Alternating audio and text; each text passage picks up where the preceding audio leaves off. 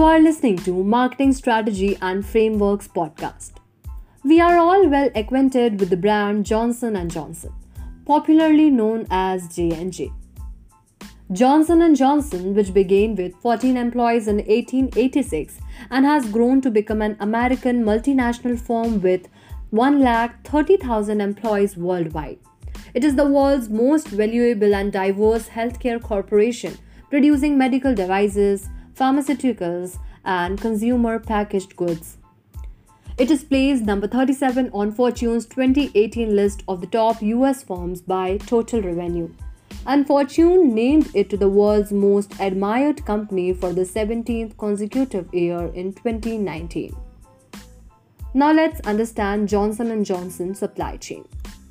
J&J operates 97 production facilities with a 15.2 million square feet total floor area. 5 factories in the United States are dedicated to the consumer segment, 5 to pharmaceuticals and 22 to medical devices.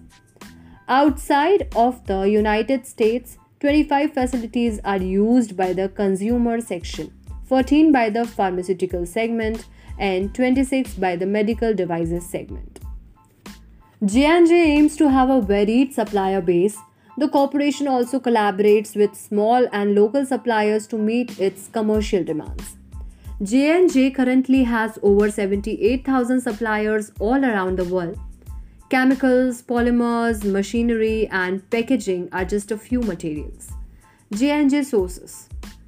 Most importantly, though its 50,000 supply chain colleagues, J&J actively engages suppliers to bring value to its business and provide innovative solutions to its production and R&D initiatives. I hope you have got an idea about supply chain of Johnson & Johnson.